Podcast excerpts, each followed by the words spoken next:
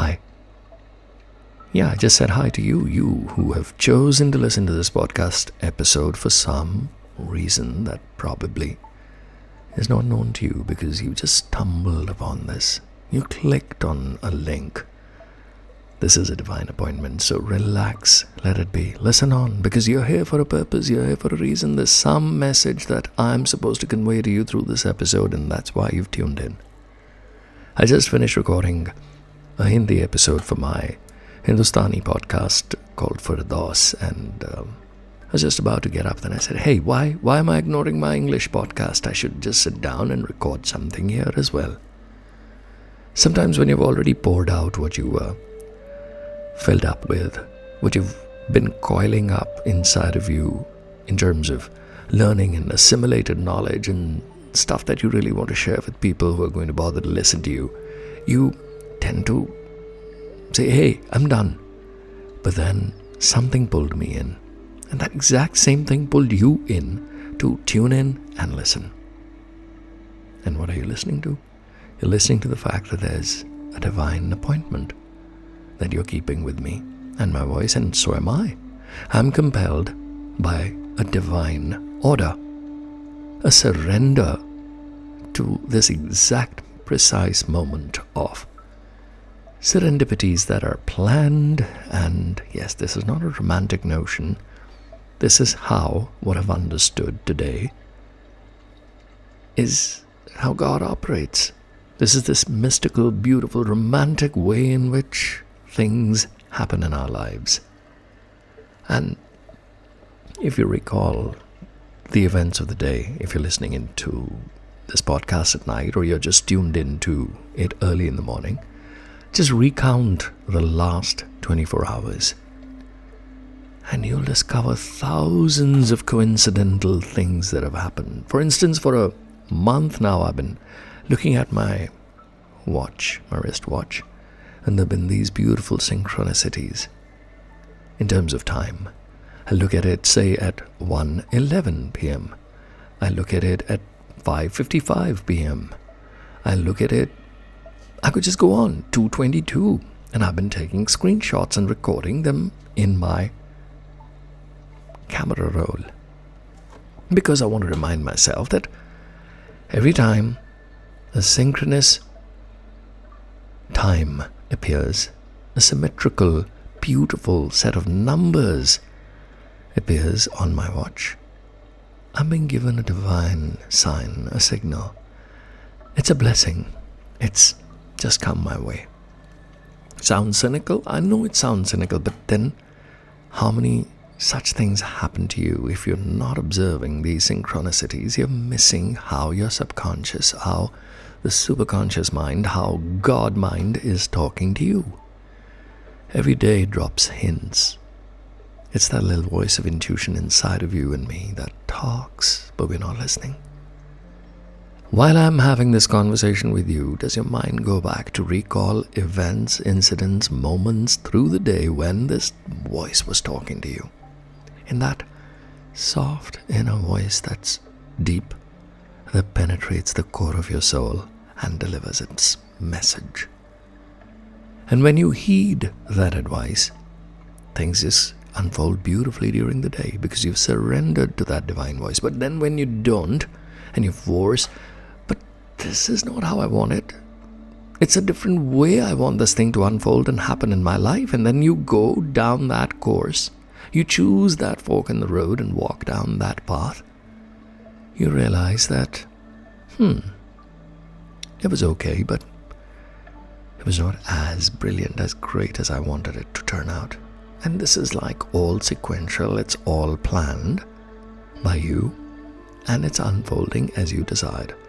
It's just whether you choose to follow intuition or not.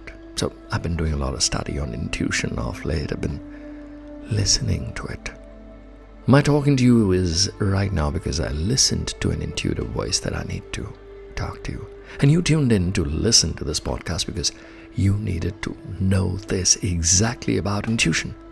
And let's do this little social experiment why don't you drop in the comments box or reach out to me on my mail and tell me if this is exactly what you wanted to listen to.